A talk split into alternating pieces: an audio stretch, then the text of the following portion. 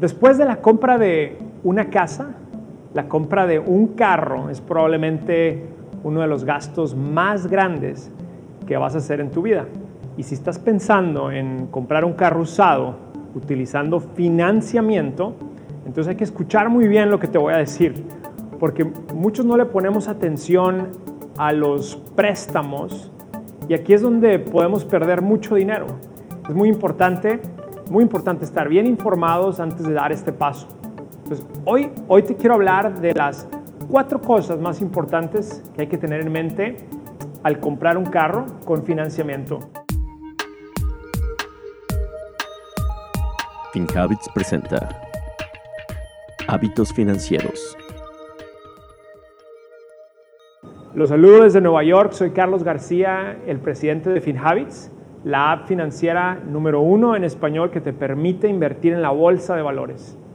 Si no lo has hecho, descarga la app y empieza a invertir en la bolsa. Tú puedes empezar con 5, con 10, con 20, con 50 dólares por semana. Tú controlas, no hay términos. Y hoy no vamos a hablar de cómo podemos hacer que el dinero crezca con el tiempo, es al contrario, esto es un gasto, pero es súper importante entender cómo podemos ahorrar dinero con este gasto. ¿Ok? Primero que nada, yo en otros videos hemos hablado de esto, pero les quiero recordar que yo creo que un carro es una de las peores inversiones que puedes hacer. El carro es una inversión pésima porque va a perder valor inmediatamente cuando lo sacas de la agencia, si es nuevo, y va a empezar a perder valor cada año.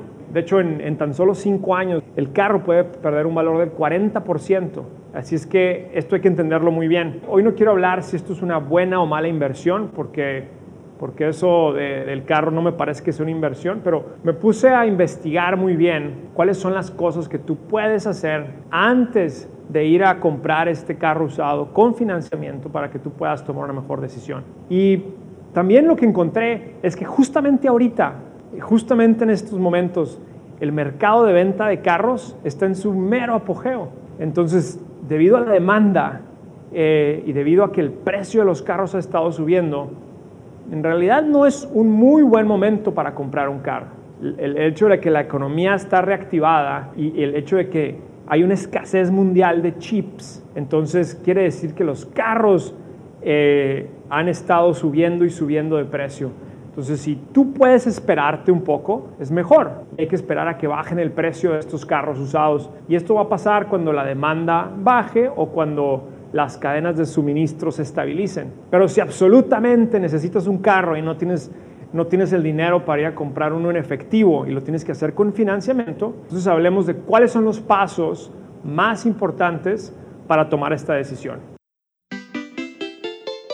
Dicen que uno de cada diez personas en este país ha olvidado dinero en algún plan de jubilación viejo. ¿Te imaginas perder ese dinero ahorrado?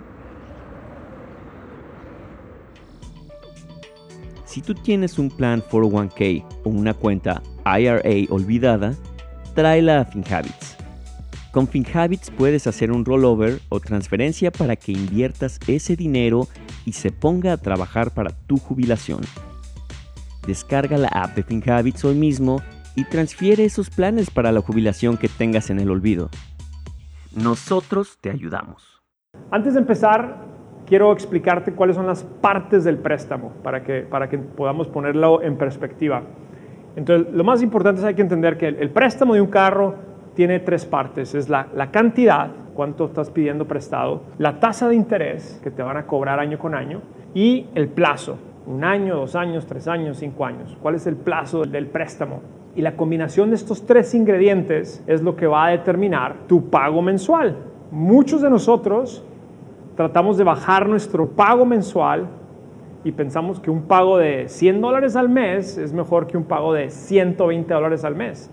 Pero es un error, hay que entender muy bien todo esto. Lo más triste que también pasa muy seguido es que alguien se amarre con un préstamo eh, de un carro y que después de un tiempo el carro vale menos que lo que debes en tu préstamo.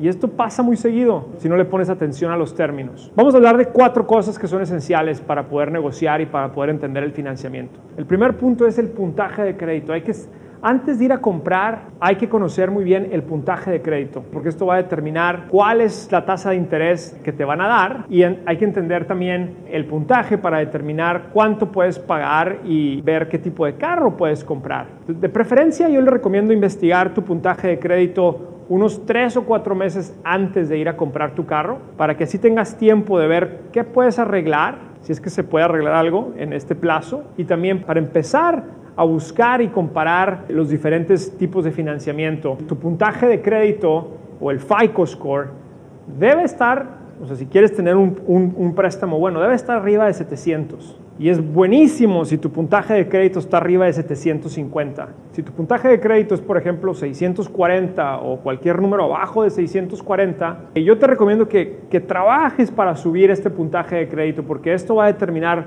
mucho el costo de, de este préstamo. Y claro que se puede obtener un, préstamo incluso con un puntaje de crédito bajo, pero seguramente vas a tener una tasa de interés más alta o te van a pedir que busques un un cosigner y esto puede ser peligroso porque si tú al final no puedes pagar estas mensualidades, entonces tu cosigner, que puede ser tu pareja o tu cuñado, que fue el que firmó contigo, esta persona va a tener que asumir la responsabilidad de la deuda. Otra estrategia que puedes usar si tu puntaje es bajo es cuando compres el carro dar un down payment de por lo menos el 20% del valor del carro. Eso va a ayudar mucho a que los términos del, del del préstamo sean mucho mejor. Segundo punto, hay que ir de compras a buscar cotizaciones de financiamiento. De acuerdo a las estadísticas de los préstamos en el 2020, el financiamiento promedio para un carro usado fue de 21 mil dólares. La mensualidad promedia fue aproximadamente de 397 dólares. Yo quiero que te pongas a pensar también cuál es tu presupuesto, cuánto es lo que tú puedes pagar y, definir esto antes de ir a, buscar el carro o aún ir a empezar a buscar este financiamiento. Hay que saber qué tipo de, o sea, hay que pensar qué tipo de carro puedes comprar y decir, el carro que puedo comprar es un carro de 15 mil dólares. Entonces, fija la cantidad y empieza a pedir cotizaciones eh, con diferentes eh, entidades para ver qué tipo de financiamiento te ofrecen. O sea, puedes ir con el dealer, puedes ir con, con tu banco, puedes ir con la unión de crédito, puedes ir a buscar una cotización en, Internet. Lo importante es tener diferentes fuentes de financiamiento para entender cuáles son los términos que te están ofreciendo. Ya que tienes y que hiciste el, el, shopping, el siguiente paso va a ser tratar de obtener la tasa de interés más baja. El interés anual que tú pagas por el préstamo va, va a influenciar mucho el costo de este carro a largo plazo. Eh, a veces escuchamos que uno puede conseguir un carro nuevo con una tasa de interés del 0%, pero esto no pasa con los carros usados. En los préstamos de carros usados, una tasa de interés de abajo del 6% es generalmente una buena tasa. Estarías pagando 60 dólares por interés por cada mil dólares de financiamiento.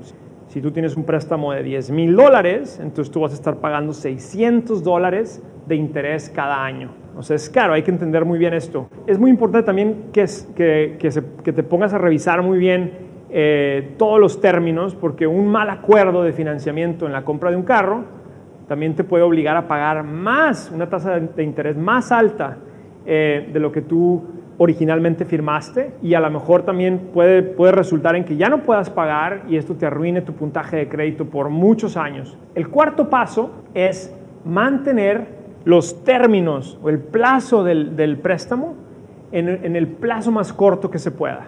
Los, los términos en un préstamo de, un carro de, pueden ser entre 1 y 5 años. Entonces, si tú tomas un contrato de 6 años o de 72 meses, pues es muy mala idea. Tienes que tomar en cuenta que entre más largo sea el contrato, pues más intereses vas a estar pagando.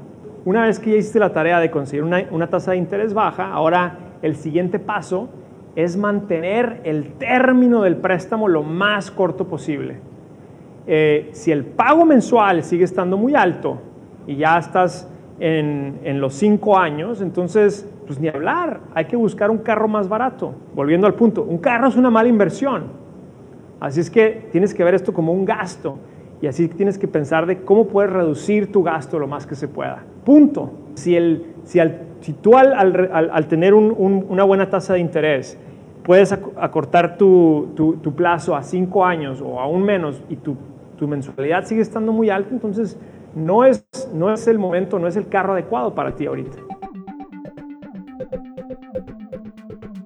Gracias por acompañarnos en este episodio de Hábitos Financieros. Soy Carlos García de FinHabits. Este podcast es producido por FinHabits Inc., Giovanni Escalera en producción y edición, Adal Gutiérrez en guion. Recuerden que este podcast es para efectos de información y no constituye una solicitud o recomendación para comprar o vender activos. Los servicios de asesoría financiera de FinHabits solamente se proporcionan a los clientes a través del app o el servicio online. El rendimiento de las inversiones no está garantizado y los resultados pasados no son garantía de resultados futuros.